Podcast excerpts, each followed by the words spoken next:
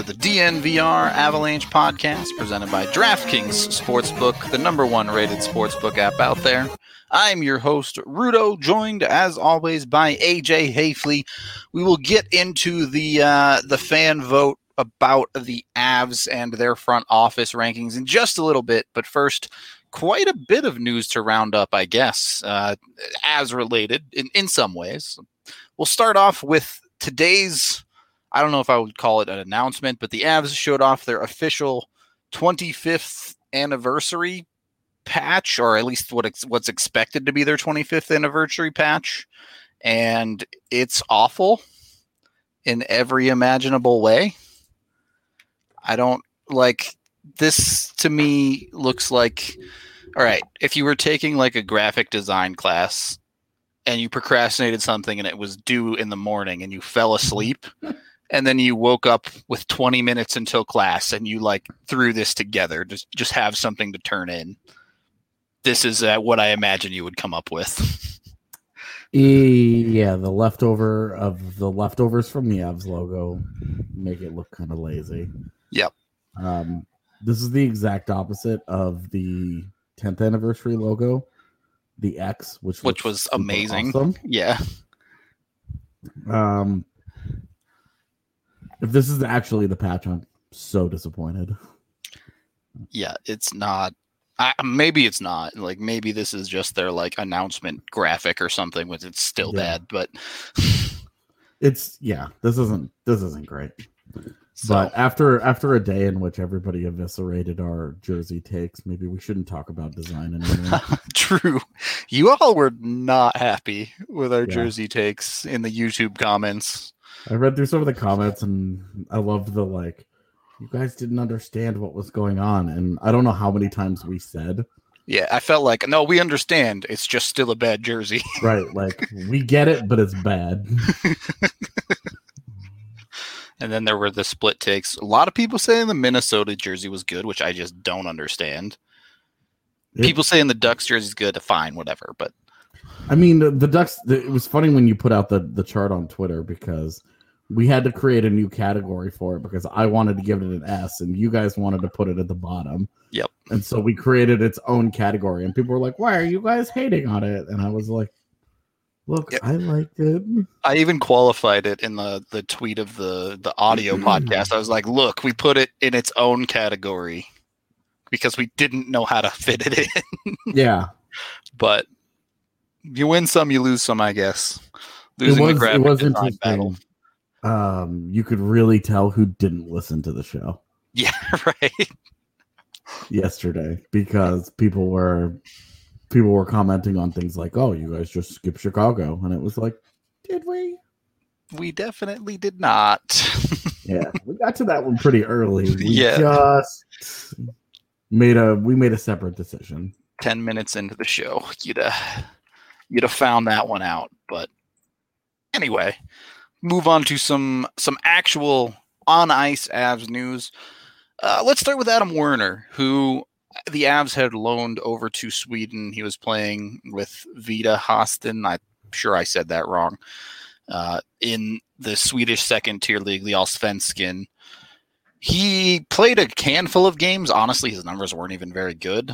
But as of this week, or the end of last week, I suppose, uh, the Avs officially ended his loan agreement.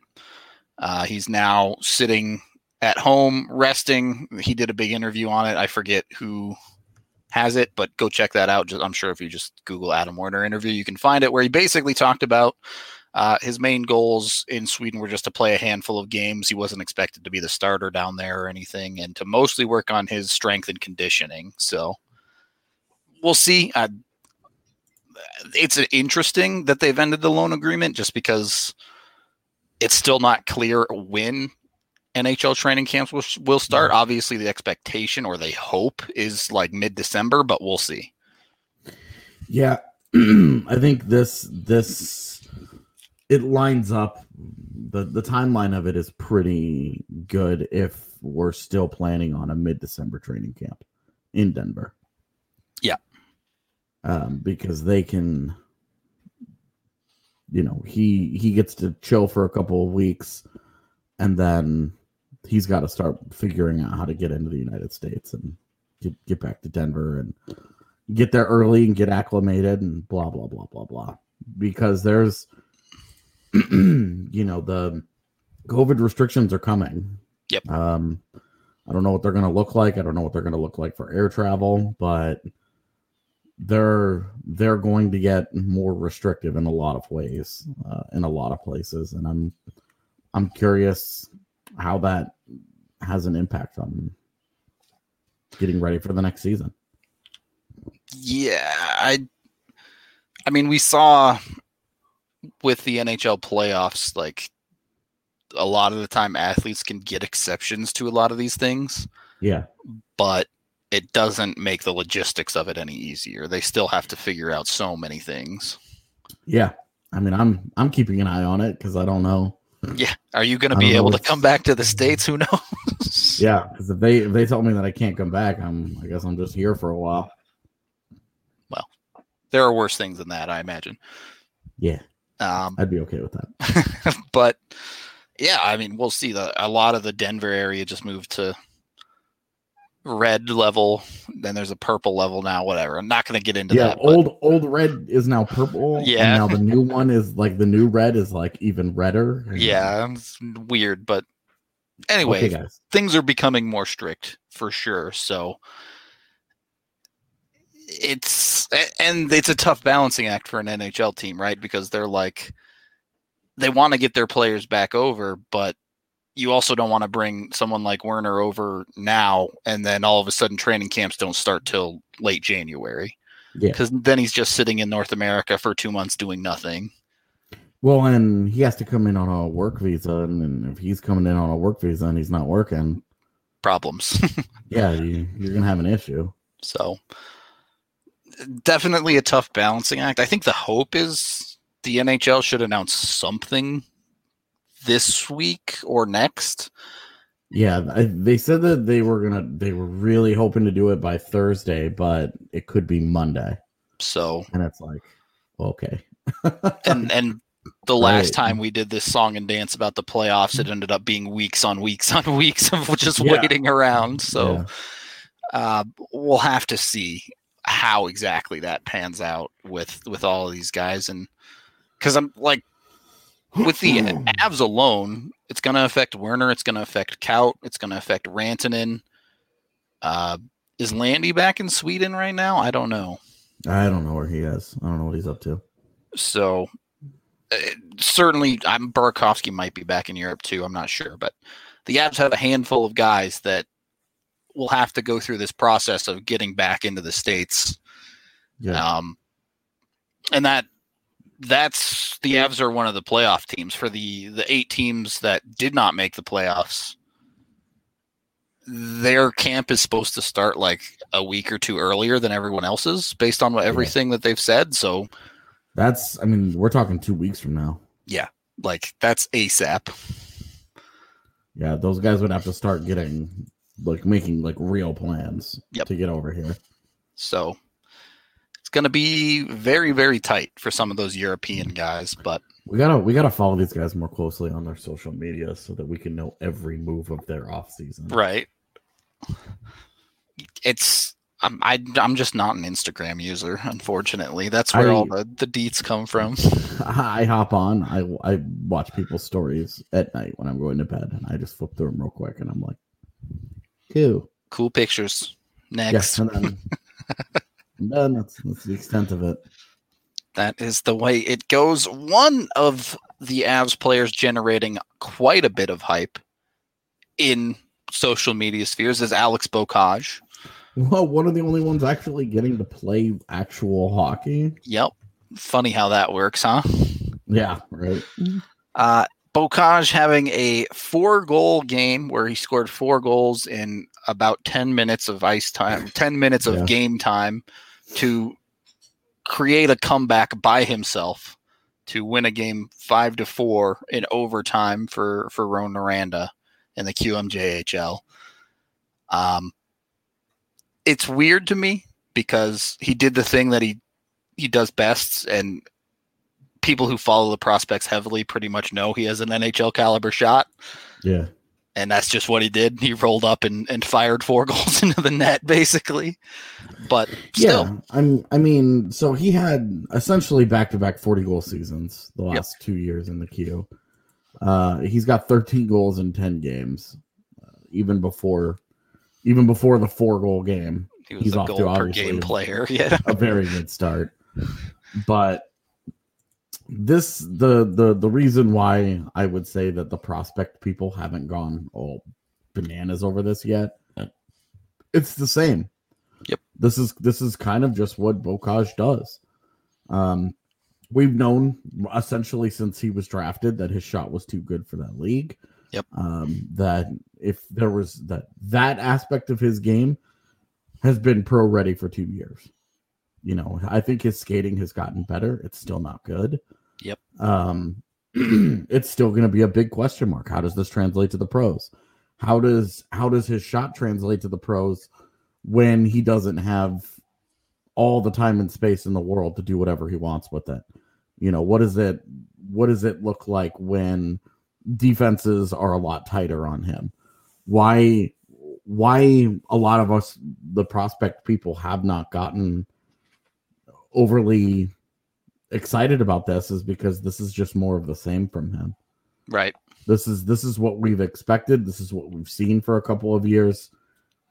This is just this is, this is who the kid is. He's a great shooter, and we've always acknowledged that. It's why we're high on him. It's why we have him on prospect lists and talk him talk about him as a potential NHL player. Um, he doesn't have his ELC yet, but it's he's getting one. I don't think that yeah. that's been in any doubt whatsoever. Yeah, 100%. I know that there's there's there's the the there's that small part of the fan base that gets really frustrated with how the Avs give out their ELCs. Um, but yeah, they they they get them signed, so I don't. It's not really a big deal unless you're an overager that they drafted at 19. You get an ELC basically. well, and like when you get the ELC, like there, how many how many decisions on ELCs have they been really wrong about? Right. It was like Patrick Roy versus Will Butcher back in the day. Yep. Is like the last like big ELC where you could say the Avs really screwed that one up. They miss a but lot more of the guys they sign than the ones they don't. Put it, it that way. Right. Like like they give ELCs to guys like Travis Barron, you know, who yep. deserved one. Yep, sure. You know, he had his last OHL season. He absolutely deserved one. See what he has. And then he gets into pro hockey and then nothing really happens. And you're like, okay, well, now you know. Yeah. That's why you give him the LC, as you find out. If it's not but there, it's with, not there. Yeah. Right. With Beaucage, uh, you're hoping, you know, Nick Henry had a nice shot too and, and skating question marks. Yep. So, you know, and they were, in terms of draft position, they were only picked about 20 picks apart. So we're, you know, uh, I I would say for all of the hype that that, that people have started to give Beaucage because he had the great weekend, like this is still like like it's good to be excited. I'm not telling people not to be. Um, he's he's worthy of the hype. He's worthy of the excitement, but you have to be realistic until he gets though, into right? the AHL. Yeah, until like, he gets into the AHL, and we start to see how his game is going to translate to a tougher uh, to a tougher league where it's just better defensively than the Q is, we're not going to really know, you know, how how bright the star can shine. Realistically, a weekend like this one for Beaucage is why you should be excited about maybe putting him in your top ten prospects. Yeah, not talking definitely. about him as like a top five guy. In Colorado system, yeah. I yeah. think if you look at Colorado system five years ago, Beaucage well, is absolutely yeah, like, be like second or third or something. Yeah, like, you'd be talking about him as like, oh, this guy could be a major steal. This guy's going to be a stud. Like, you know, but you know, the system is just in a place right now where it's it's just flush with talent.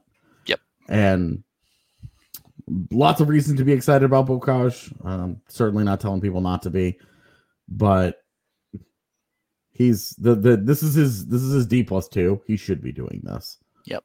This is like if he if he doesn't have a 50 goal season, I'll be a little disappointed, barring injury, of course. Yeah, naturally. Um, we do need to take our first period break there and acknowledge Breckenridge Brewery, the official beer of DNVR. Oh, I have a hot peek here, but you're not going to be able to see it. You can see the name at least, kind of through my green, green, screen. Can? Yeah, the green can on you. Eight different types on tap down at the DNVR bar, or you can use the Breck Beer Locator online to find it near you. And for this week as well, we're also running that contest here at DNVR. I know at least a couple of people have signed up with the AVS code for an annual subscription to us, but we need more. We need to try and get on top for this one. AJ, you've been here longer than me. I don't think the Avs have ever won one of these competitions at DNVR, have they?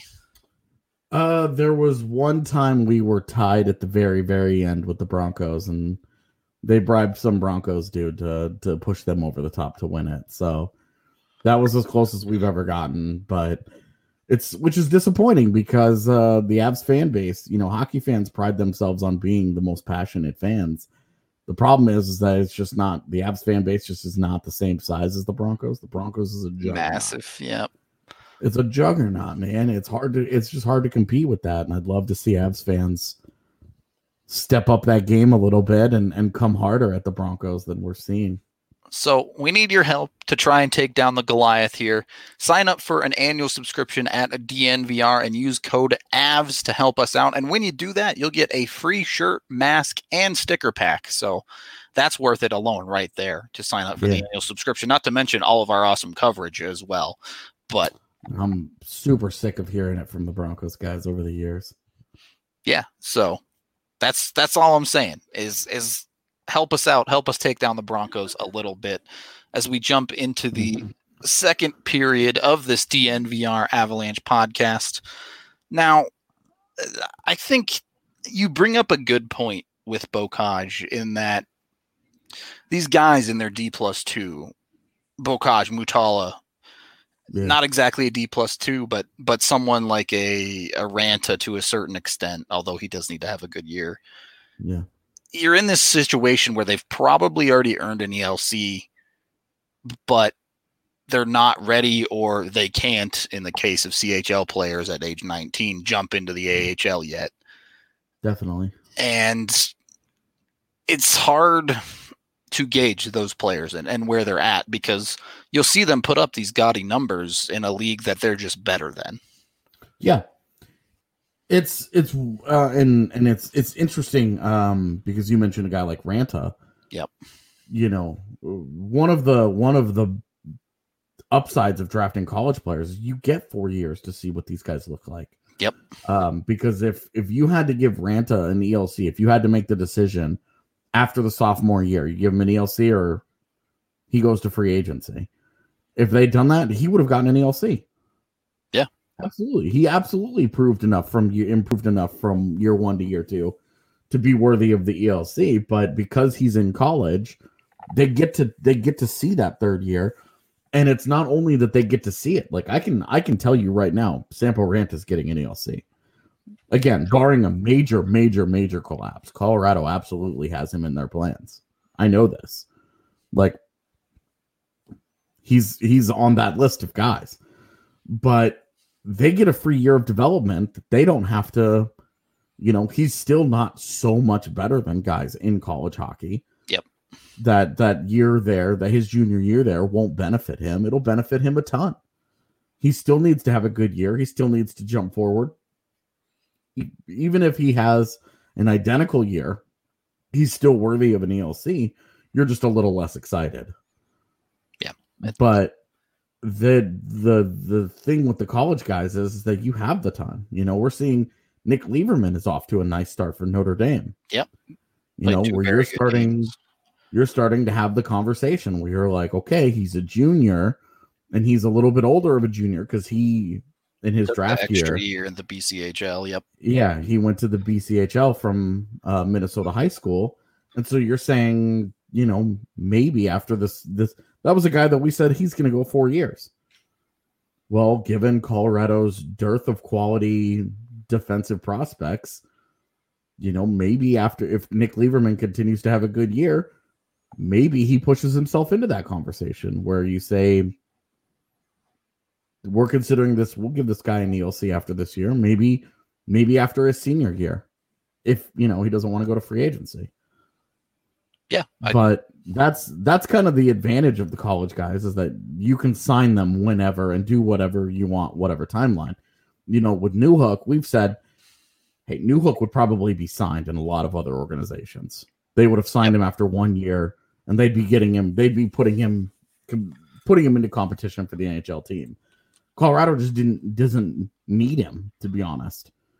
So they can put him, they can leave him in college for a second season to go develop for another year, even if it's not an incredibly impactful year.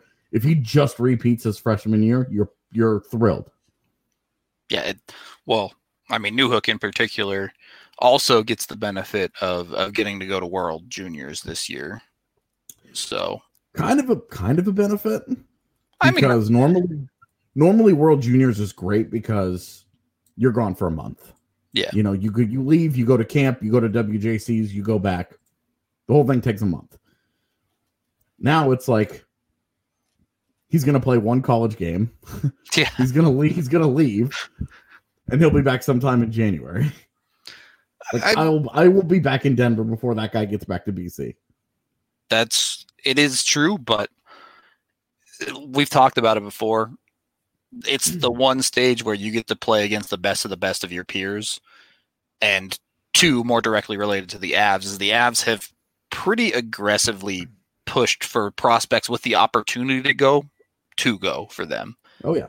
So it's it's worth it. Um, I mean, it's it's a worthy exercise. It's just this year for Newhook. It's for the basically the only time ever. It's a double edged sword where yeah, that's he's mi- he's missing out on a month worth of college games to go and practice with the Canadian team. in a season where there might team- only be like two or three months of college games total. so Right. If the if the Canadian team wasn't so loaded, and uh, I would say this that the, it may it may honestly not have been worth it, Yeah. but because he's going to be practicing with the best of the best against them every single day, iron sharpens iron. You know, Yeah. uh, I think it's a great environment for him to be in. I I fully agree, uh, which kind of leads all of this talk about about prospects and development leads us into our next topic here, where uh, was it Friday or over the weekend? Dom, I'm I'm going with Lecision. It's probably wrong, but over there for for the Athletic created the uh, public voting for the most confidence in, I guess, NHL front offices, and the Avs came in first place with a pretty high rank across the board. Yeah, I mean, this is it's did I I like the split between public opinion and fan base. Yep. Because teams fans know their team better on an intimate level. Yeah. But sometimes they can get a little lost in some of the minutia, some of the details, and they can overrate or underrate certain aspects of an organization. Yep. That the public and the fan base line up almost entirely across this board uh, is a testament to what an awesome job that the the front office has done over the last five years, uh, and certainly the last the last twenty four months, especially they have crushed. Yeah, it's been, I mean, excellent. The the widest gap here between fan base and public opinion is Brian, what do you want us to say about the colors, man? they're blue. Yeah. Okay. It happened. The Avs the Avs announced that they're you going with with different colors on the gloves and the pants and the helmets. We knew this already. So Yep. I don't I don't see it as that big a deal. It's not like I, they I want to see it on the ice. You know, like I want to see it on the ice before I really get too hyped up about it. Some of the mock-ups of the blue ones don't look very good. Some of the mock-ups that people have done with burgundy kits look a lot better. We'll see. It's just I've never looked at a hockey player playing hockey and gone, "Oh, look at his pants." It's like Yeah. It's just something that fades into the We're- background. Like we're the we're the worst podcast for this. Yeah. Definitely not the the color guys Yeah. when it comes to the accessories. it's it's just not it's not a we're we're here we're here to talk X's and O's and like we're gonna talk about draft and develop. We're not we're not here to get too deep into the jersey stuff. It's just call it our blind spot, I guess. Yeah, as as the entire internet let us know after yesterday's show. yeah, a bunch of a bunch of people's opinions apparently can be very very wrong. anyway, so I mean, I guess we can kind of just move through this list. I don't know how the Avs got a 4.9 from their fan base and somehow aren't number one in roster building. First of all, yeah, I don't know who got the 5.0, but um, it as AJ you were starting to get into over the last 24 hmm. months, the Crushed Avs it. have not missed. Not a single move they've made has struggled. At basically, basically the the big moves, the, the the big moves, the moves that you can say have not gone well for them. Uh, the Brassard at the trade deadline deal, yep, didn't work out, and Marco Dano being claimed on waivers, right, did not work out. That's those are those are the last things it. that they've done that really have not at the NHL level that have not gone well. Yeah, I mean, Burakovsky, the Kadri move, signing uh, Donskoy. Don, signing Donskoy, uh, Belmar. Bellemare, Nichushkin. Yeah, Nichushkin.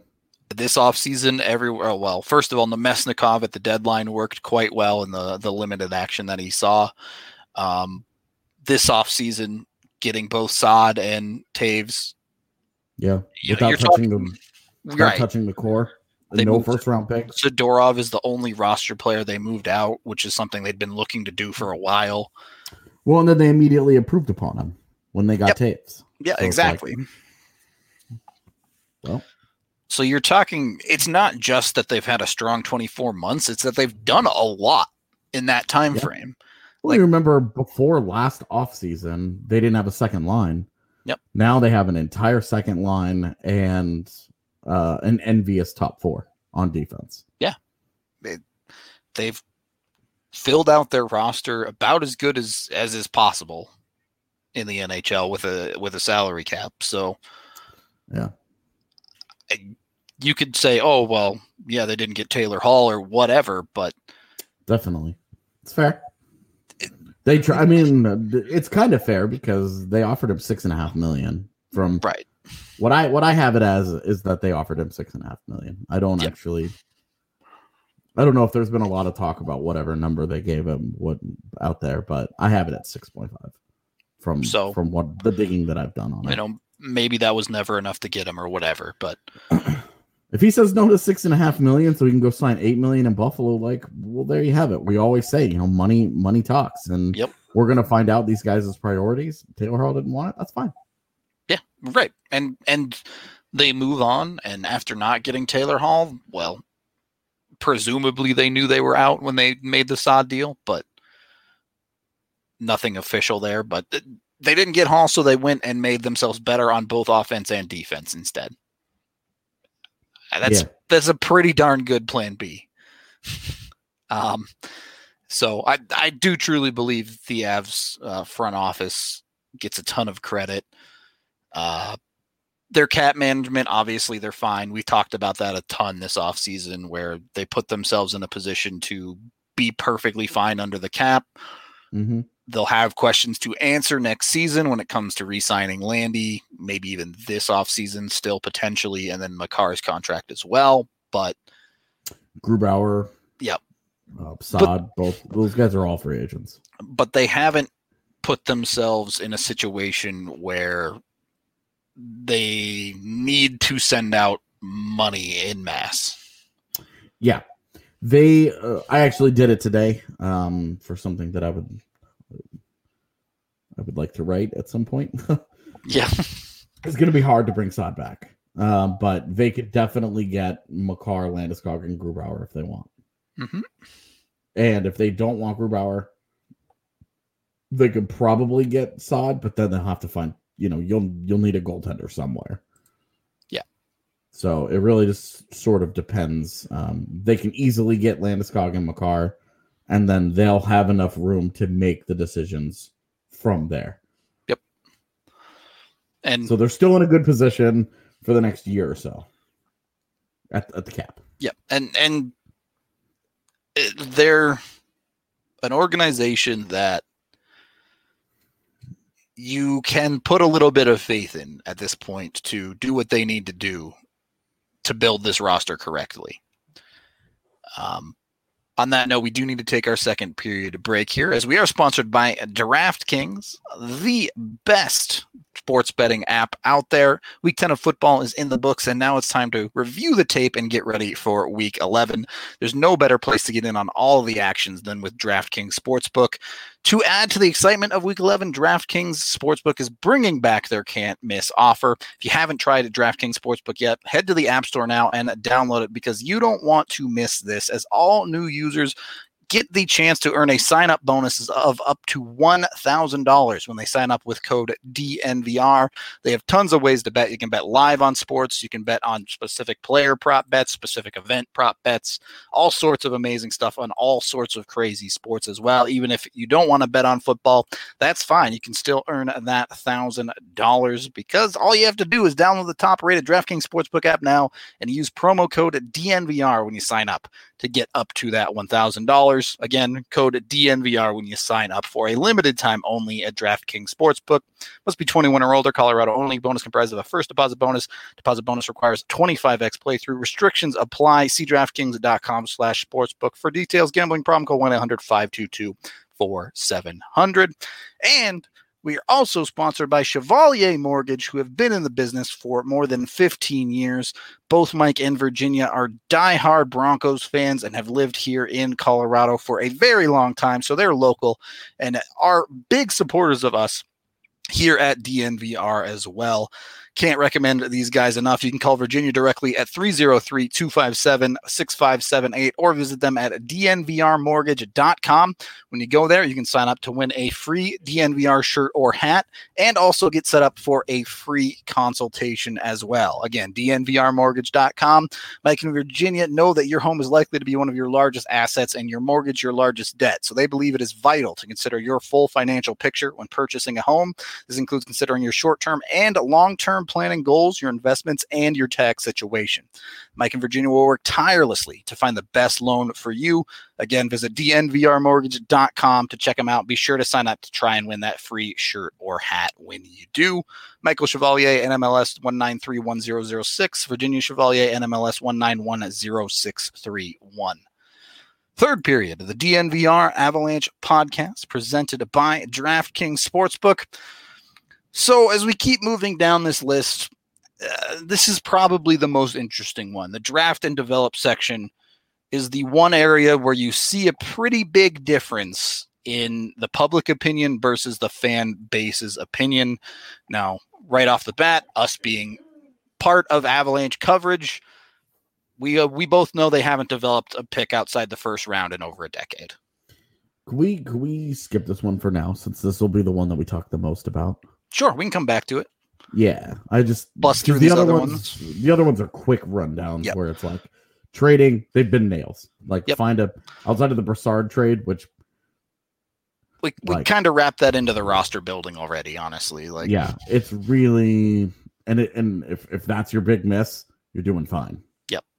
The free agency one look it's a little bit interesting that they got ranked so high when they did literally nothing in free agency this year uh, that's they signed some minor league maybe tweener guys but as, as far as everyday nhl roster players are concerned the only thing they did was let a couple guys go to free agency I I feel like public opinion did not rank them second in the NHL because of the AHL contract they gave to Mika Solomon. right exactly that's You uh know? that's that definitely is not why so Also says a lot about what public opinion thinks of free agency in general that the Avs are second at 3.9. Yeah. It- th- You're you're ranked at 3.9 in second place and you did nothing. So is public opinion just never once with free agents?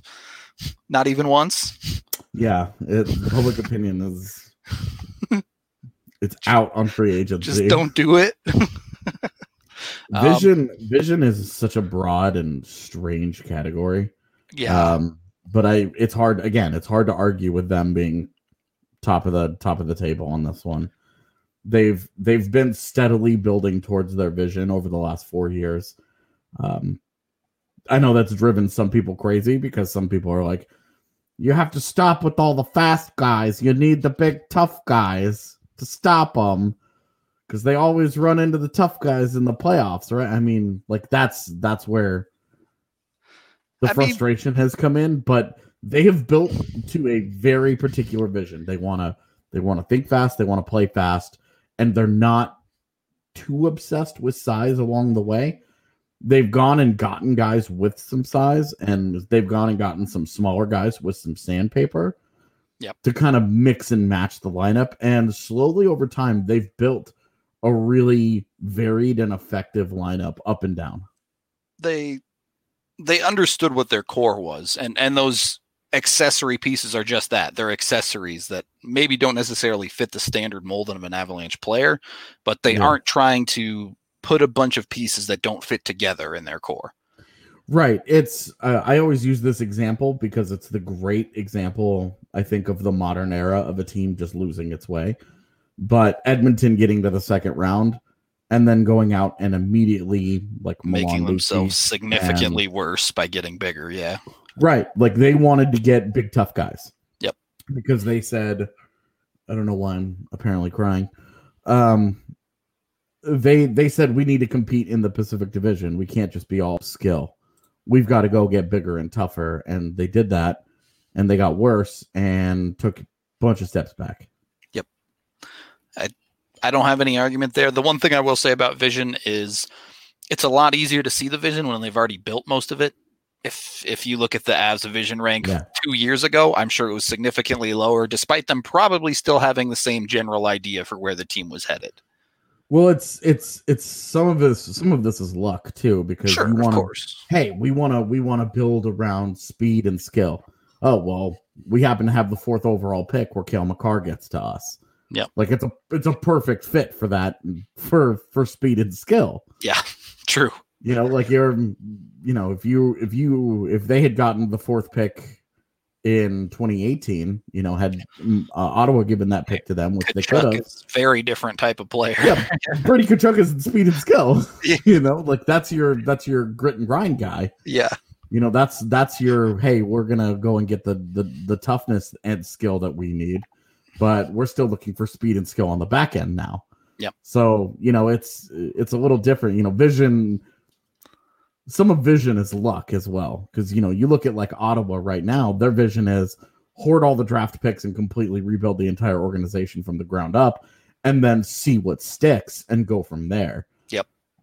but when they've had to make decisions you know jake sanderson that's a decision they they went with the skating and the and the and Yeah. the uh the the size and the skating and the defense over a potentially more dynamic offensive player and a guy like Drysdale. Right. That's a decision, but you can see you can see the vision at play there for an organization. For the Avs, speed and skill. It's what they wanted. Yep. And that's exactly what they built to at every turn. and then you can see at the bottom there the the change in confidence is almost entirely positive. The slightest bit of of less in the public opinion there, but I mean that's a ton of ton of high confidence in this team to improve from being one goal away from the conference finals. Yeah. You gotta you gotta like the sound of that. But Yeah. I mean, they've been there. They were two goals away from the conference finals. Now they're that they were one goal away. What's next? Yep. Now it's time to get there. But draft and develop. We got to go back Yep. to that. circling back to the, the, the topic at hand. one. Uh, fan base rating them 14th at a 4.0. Public opinion rating them as high as 4.4, second best in the league. From look from a public opinion standpoint, you see Cale Makar, you see even dating back to Nathan MacKinnon and Gabe Landeskog. They knock their high end picks. Yeah, Rantanen as well. And even Tyson Jost is an NHL hockey player. Look, you Yeah. can you can say what you want about him. He's an NHLer. They get their first round picks right. The only one they've missed in, in recent history is Conner Bleackley. So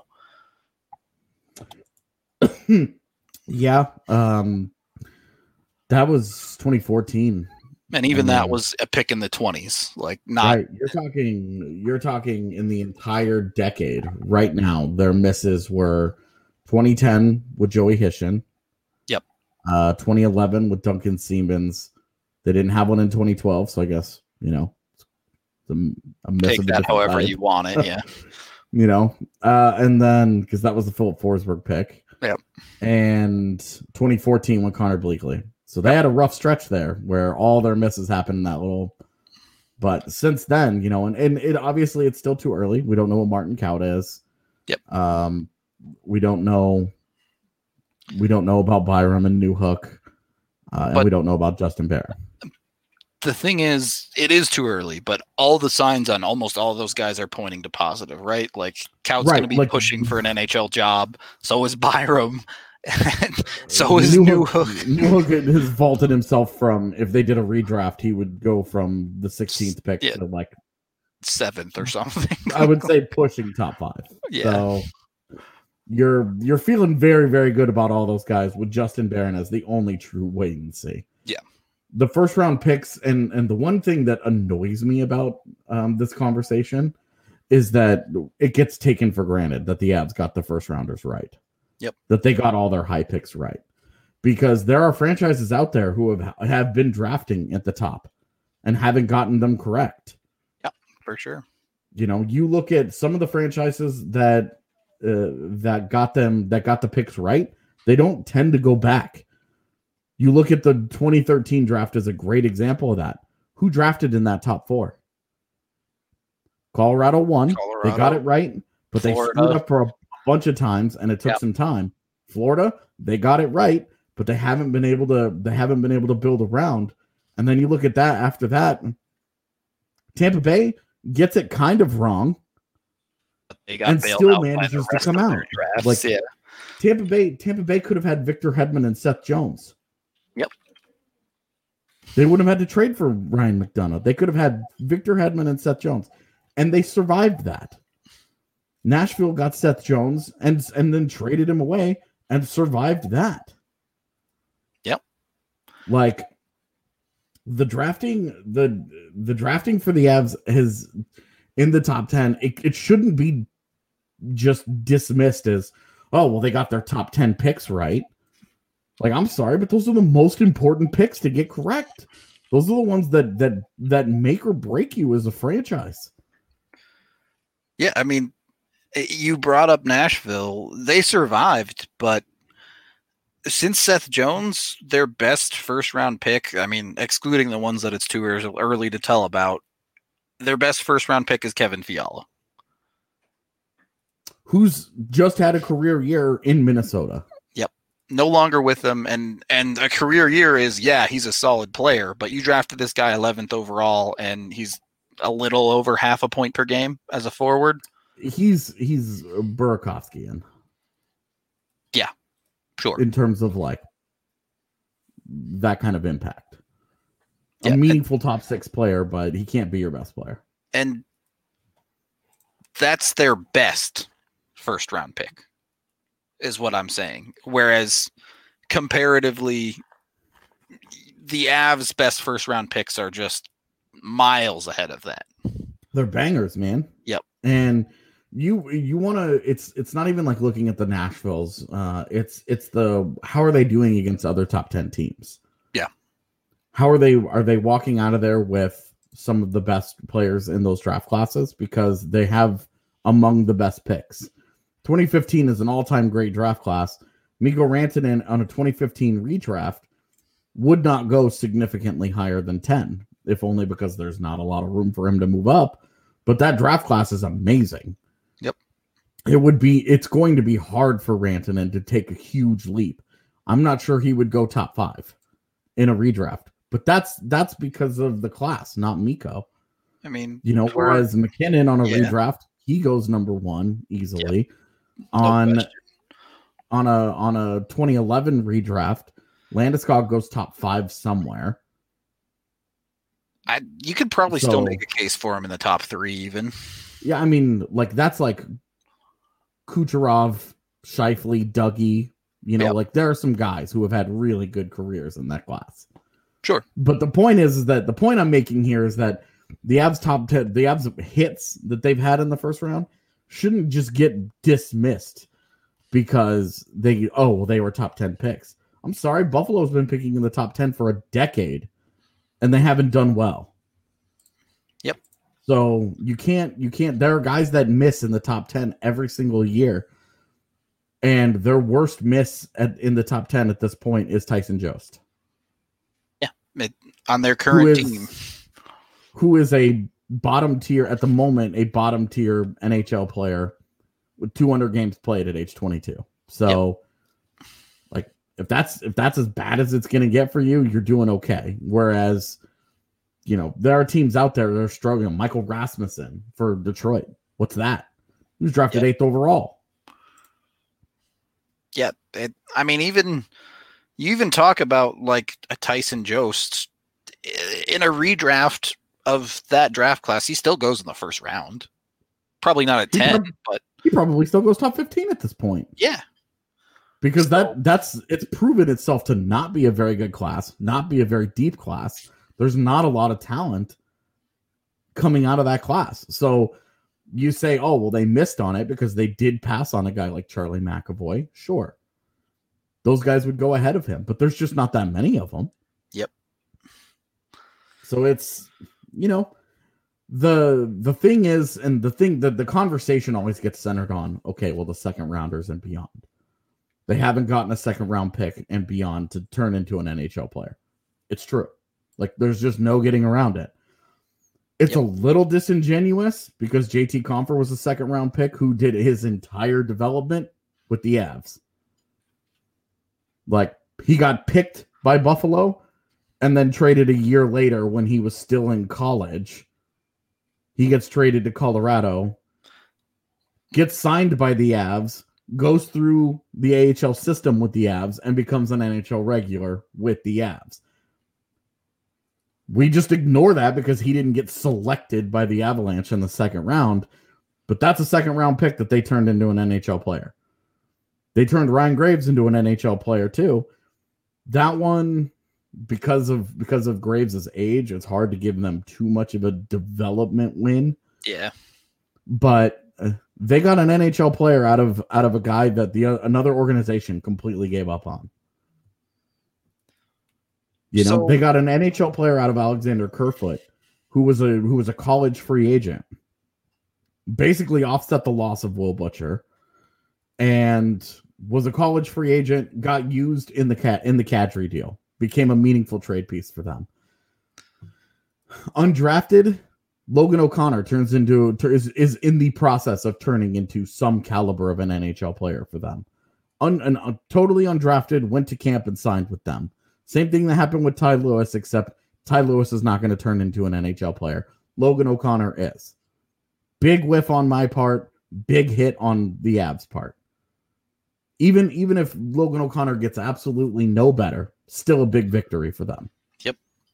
Like I, didn't cost him anything other than uh, uh I think it was a two year ELC for O'Connor, and they're gonna get they he's he's going to he's already provided significant value and, and is primed to provide significantly more. Yeah, is is primed to be in, at the very least uh, a depth like scratch, healthy scratch rotation, forward yep. rotation guy for them. If not, if not a lineup regular in a year or two, when free agency is going to clean out some of the bottom six for Colorado. So you're talking just like, posted his all points. Go check it out.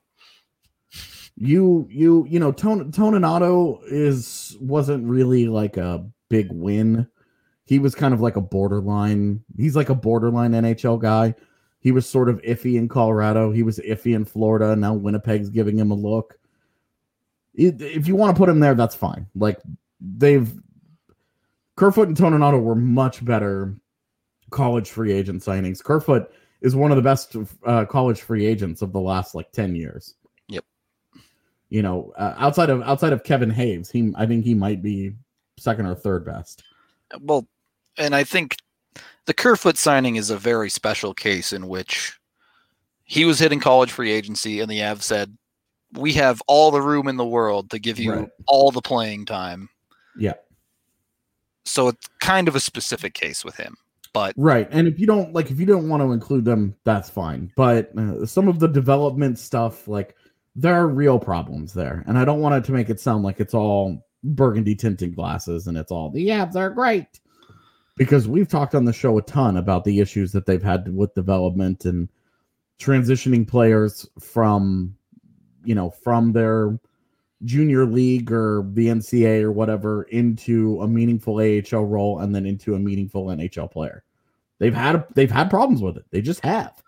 the But at the same time, they've had wins across the board. You know, Pavel Francouz isn't a draft and development win, but it's a scouting win, which is kind of the same, you know, a lot of the same guys doing the same thing. so I mean, I guess my question is what's the disconnect there? The Avs have proven to have effective scouting when it comes to acquiring these older free agents and these trade acquisition prospects, even. But when it comes to the drafting scenario, uh, it's at the point where they've failed to successfully convert any of their late round picks for long enough that you can't just chalk it up to bad luck anymore. Yes, Sure. most late round picks are not going to make it, but you should be getting one second, But third, fourth round pick every couple years. Yeah, none for an entire decade is bad. Yeah. And like we thought Bigras was going to get there. The concussion kind of kind of derailed him. Yep. They turned him into Ryan Graves, and it's like, okay, great. The one thing that you can take away from the avs with these guys that I'm talking about, Graves and O'Connor, um, Compher, they still get full credit for. You can't you can't twist yourself into any kind of a pretzel and take away that that that that credit for them. They did all the work there. But those guys were older and could prove that they can they, they'd already proven hey they can play Yeah, and there there isn't really a lot of like development that has to go into work with a guy like a graves uh, or even an o'connor where it's like they just sort of show up and okay hey they prove themselves and they win jobs. You know kerfoot same thing. There's there isn't any like development going on there. You know the avs didn't play a major role in their development. They they were older guys who showed up and could play. So if you want to ding them for that that's fair but i do think that th- it gets overlooked that they don't get the credit for that that kind of stuff you know where they've gotten successful nhl transitions out of other means that other organizations are struggling to get as a way of making up the ground that they're not, they're losing because they can't transition these picks. You say what's the disconnect? The disconnect is just the development of guys who are not overwhelming talents or guys who are not already too good for a level. You know, Beaucage, we when you and I were talking when we did our prospect list and we said they have to get NHL players out of the cycle, it's because they have too much talent. They Yep. just they have too many good young prospects that if they get a if they get a zero out of their non first round picks between just the third rounders alone, Eustace Annan and Jean Luc Foudy and and Sampo Ranta uh, and get a Beaucage. goose there, yeah. If you get if you get zero guys just out of those third rounders, you failed. Yep. You failed. Like it it's just that they did too good too good of a job on draft day for once. Because not getting an NHL player out of Josh Anderson or Matt Stienburg, that's predictable. We could have seen that coming on draft day. Yeah. We did see it coming on draft day, which is why those picks were panned. Yep. We didn't like those picks for a reason. Those guys were predictable baddies. So I would say a good hit ratio for post first rounders. I would say you want, you know, Rudo. We've always kind of said if you get two NHL players out of a draft class, you've had a great, you've had a great class. Correct.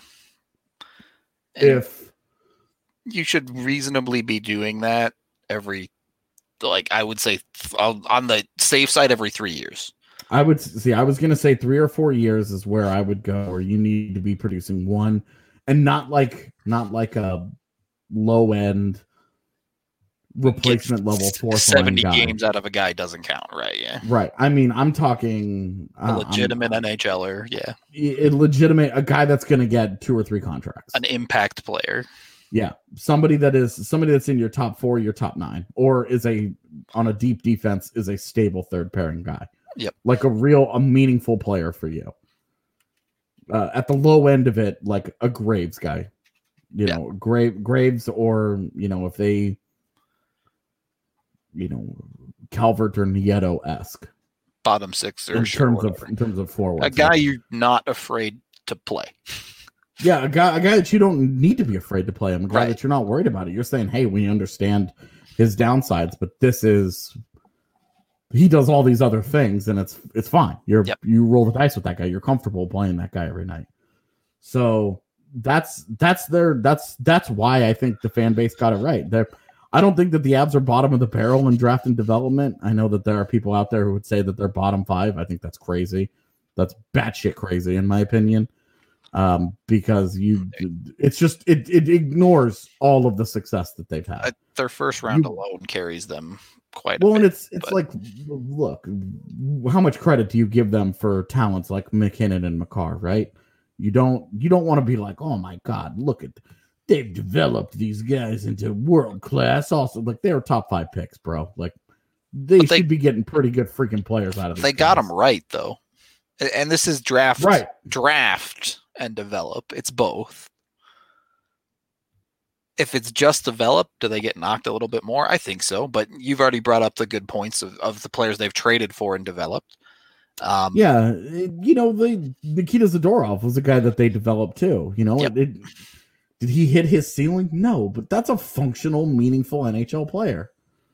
That's a long time NHL player. Like uh, he's going to be in the league for for a long time. That's uh, that's a development win for them. It's another first round guy.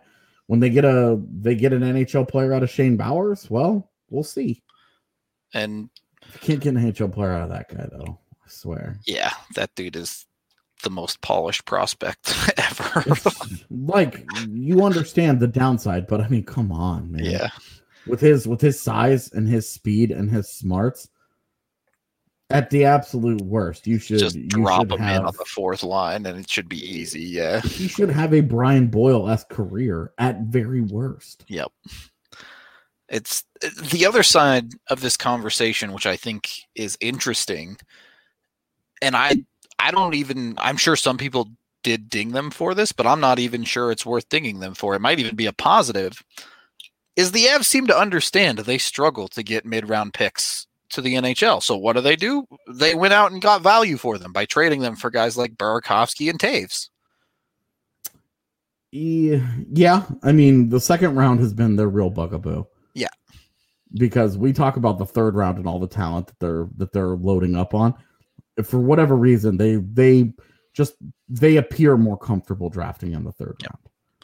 Their And second round pick. How differently do we feel about that if your boo doesn't get snaked by St. Yeah. Louis two years ago? so much better if it's Alexandrov over over Stienburg. Over Stienburg. Yeah, that and honestly, that's add one more guy to that to that uh to that list there. to get NHLers out of. Yep. One I would say one area where they're not getting a ton of credit, the fifth round. Adam Yeah. Werner looking good. They got like 70 games out of Anton Lindholm and then turned him into Dennis Gilbert. He was a third rounder. I, I mean, even even going up the list, you still have Danny Z over in in Russia. They got Yeah. Sasha Mutala last year in the fifth round. This year they get Ryder Rolston. Like Yep. there's there's some talent there. It feels like rounds two and four they're lost. Yep. But rounds one, three, and five, they're very comfortable, which is really weird because even your avs draft classes are the disasters. It's just something about odd numbers that they they put it together with. I guess. Yeah, Kovalenko is a fourth. He was no, he was a sixth. sixth, yeah. Yeah. Yeah, the sixth and the seventh is like That's crapshoot territory for yeah, everyone. Mm-hmm. Like, yeah. you're getting into if you get one player in a decade, I'm thrilled. Yep. That that Nick Leivermann is starting to get frisky at Notre Dame is exciting because it's like a seventh rounder might do something. You're you're just buying lottery tickets at that point. When when sixth and seventh round picks earn contracts, you're happy for him. Like Travis Barron goes feels like a nowhere. Yeah, victory exactly. because Travis Barron earned an ELC, and you were like, Cool. play him in the AHL. I, to be honest, Travis Barron I think is an interesting guy because he's the kind of guy that I would give an NHL look to, to do the Logan O'Connor job. Yeah, sure. Like the skill levels obviously never going to be there. That's that's fine. But as a high energy, know your role, go out and hit people, stand in front of the net and try and tip a puck or whatever. I don't understand why those guys aren't higher on the totem pole for call ups. It feels like that guy is 10 million miles away from the NHL, And- and, he should be one Matt Calvert injury away. And I think I would take that over TJ Tynan. Yeah, exactly. That's the Jason problem I think a lot of the fan base has is they're tired of and, and it's nothing against the guys. These guys are vet, Sure. veteran AHLers are uh, great at what they do and, and deserve to be NHL tweeners most of the time, but And you may not be able to sign them without offering them these opportunities. Right. Exactly. But at a certain point, you have to look at moving your younger, developing or developed role players into those opportunities because Yeah. we, we've seen it. TJ Tynan, you put him in a role, role playing role in the NHL, and it's just not effective. He can't Right. be the guy he is in the AHL where he's all over the ice and scoring a ton of points. Yeah, and he's your he's your classic quadruple A player. Yeah. He was a very, very, very good AHL player. Arguably too good for that league, but just not not skilled enough for the NHL and does not have the skill set to be a role player in the NHL. Which is why it's like, okay, instead of trying to shoehorn these quadruple A guys, the Agazinos of the world, into role player into into role player roles in the NHL, pull your role players from the AHL. Yep. And go go let them do the job that they're most comfortable with. You know, give Nick Henry that shot. Give Travis Barron that shot. You know, before he goes back to Russia, give Igor that shot. Like And- let let some of those guys have those opportunities. They were so comfortable giving Kamenev every chance imaginable when guys yeah. got hurt. And it's like just let one of these other guys have a look when things aren't working. Well, and and I think this is again where the the scouting staff deserves some credit. They have gone out and targeted guys like Kaut, guys like uh, Bowers that are versatile enough that yeah, you you're hoping there's some upside there that they're more than a fourth liner in the NHL, but even with their skill, they're perfectly capable of fitting into a role playing role in the NHL as well. Yeah. So I think it's a tough conversation that that there's a lot of positives and there's a lot of negatives that uh, again I'll, I'll bring this back up. I think it probably falls somewhere between these two uh, with public opinion having them far too high and and fan base maybe being a little bit too hard on them. Well, and even even the fan base being hard on them, they're they're still in the upper half of the league. Yeah, true. You know, they're they're at 14 where it's like you got your first rounders right. You occasionally get another guy right. Okay, great. But their their other top 100 picks are getting lit on fire on a regular basis. That's the problem. You know, they, it's funny because we could we could look at this two years from now. We could be looking at this to completely differently. You know, a, a Beaucage and Mutala uh, and Annunen, uh, even an Adam Werner. These guys all become NHL regulars or whatever, and you're you're feeling like, okay, well, the Well, 2017 was the end of it. and and I guess that's kind of the point I wanted to make is is just like we were talking about four years ago. Beaucage is a top three prospect or whatever in, in the system. Yeah, So we have not yet seen the fruits of the labor, but I think it's pretty clear that the acquisition of prospects has gotten significantly better over the past five years. Yeah. I think that uh I think this is that's where that's where the vision comes into it. Yeah. Uh, because they they've identified certain traits that they want, and this was really the first year this year's draft class where it felt like they went all in super duper hard Yep. on that identity specifically.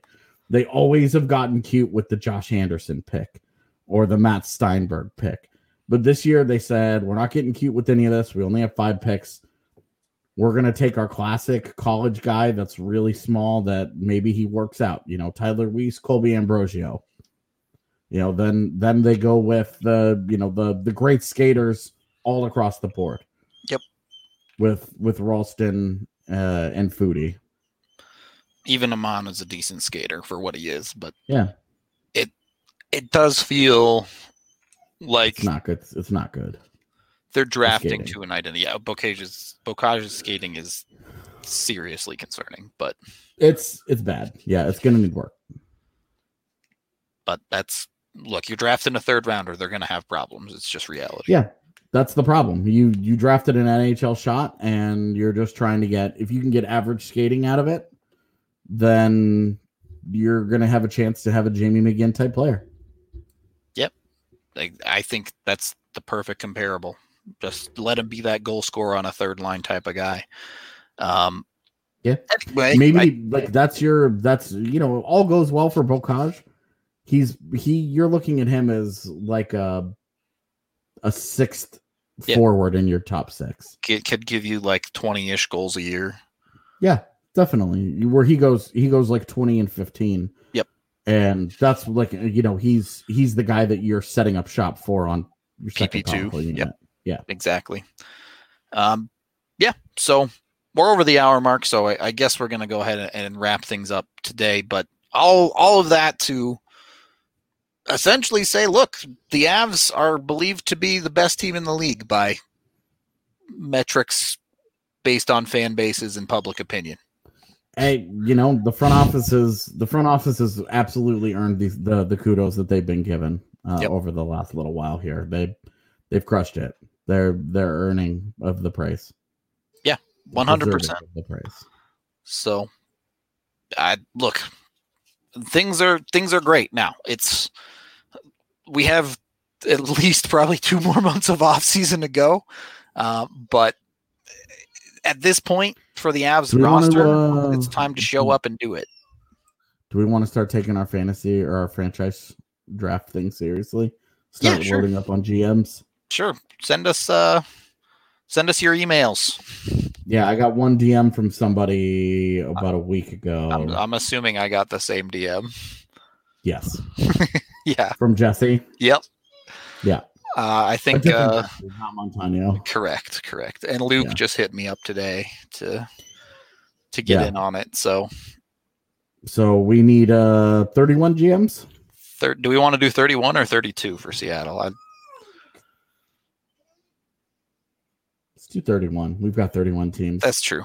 Should we, can do- we should do a franchise. We should do like a fantasy thing, and then we should also do an expansion draft. Yeah, we'll, we'll definitely do an expansion draft at some point. But send us your emails, uh, or at least sh- send us an email showing you're interested in this at info at thednvr.com or you can always dm me uh, if you're a subscriber dm me on discord that is the most likely place you'll be able to get a hold of me Yeah, that is the best place to get a hold of us. P.S. Um, we're both part of the lounge. Uh, pretty, we're pretty active uh, on Discord, and we're very easy to track down. Yep. Uh, Twitter, Twitter DMs, Discord DMs, things like that. Um, honestly, I I have my email address in uh, in my Twitter bio. So, aj at the dnvr.com. Um, start start filling up. Uh, we'll start filling up spots for the GMs. Yep, we get 31 of you we'll do it and have to set things up for that so it'll, it'll probably be a week or two at least before we actually get it all set up and, and get a time where everyone can do it but it was a lot of fun last year and, and hopefully should be uh, even better this year um, on that note we do have to get out of here uh, green mountain dental group is another one of our sponsors we've had several dnvr listeners switch over to green mountain dental group over the years and make them their permanent family dentist. They reach out and let us know how great their experience was and thank us for leading them to such a wonderful practice. There's honestly nothing more rewarding than hearing that from our listeners. So please, if you go, tell us about your experience, if you've made the switch. If you don't know, Green Mountain Dental Group is in Lakewood, just 15 minutes from downtown, and they're the best family owned dentist in the metro area, as well as extreme Colorado sports fans just like us. And as a bonus, if you schedule a cleaning, x ray, and exam with them, you'll get a free Sonicare toothbrush. So head on over to Green Mountain Dental Group today. That is it for today's show. Uh, we'll be back for the rest of the week as well. Hopefully, you know, right now we're just kind of like you guys sitting around waiting for the NHL to announce something about next season so we can start our plans. But uh, yeah, I'm to be honest, I am badly struggling to come up with content to write every day because uh, rumor mongering and throwing nonsensical crap at you isn't really my style. Uh, so if you guys have anything that you're particularly wanting, I can't really do film breakdowns right now because of my current setup, but if there's anything that anybody's dying to read, I am all I'm, I'm open to all ideas. There you go. Send AJ what you want to read. If you don't have anything you want to read, be sure to check out my player reviews. Martin Kaut's is coming anyway. out in the morning tomorrow. So be sure to jump on that and let me tell you why he should be in the starting lineup on opening night, even though he won't be. Uh, all right.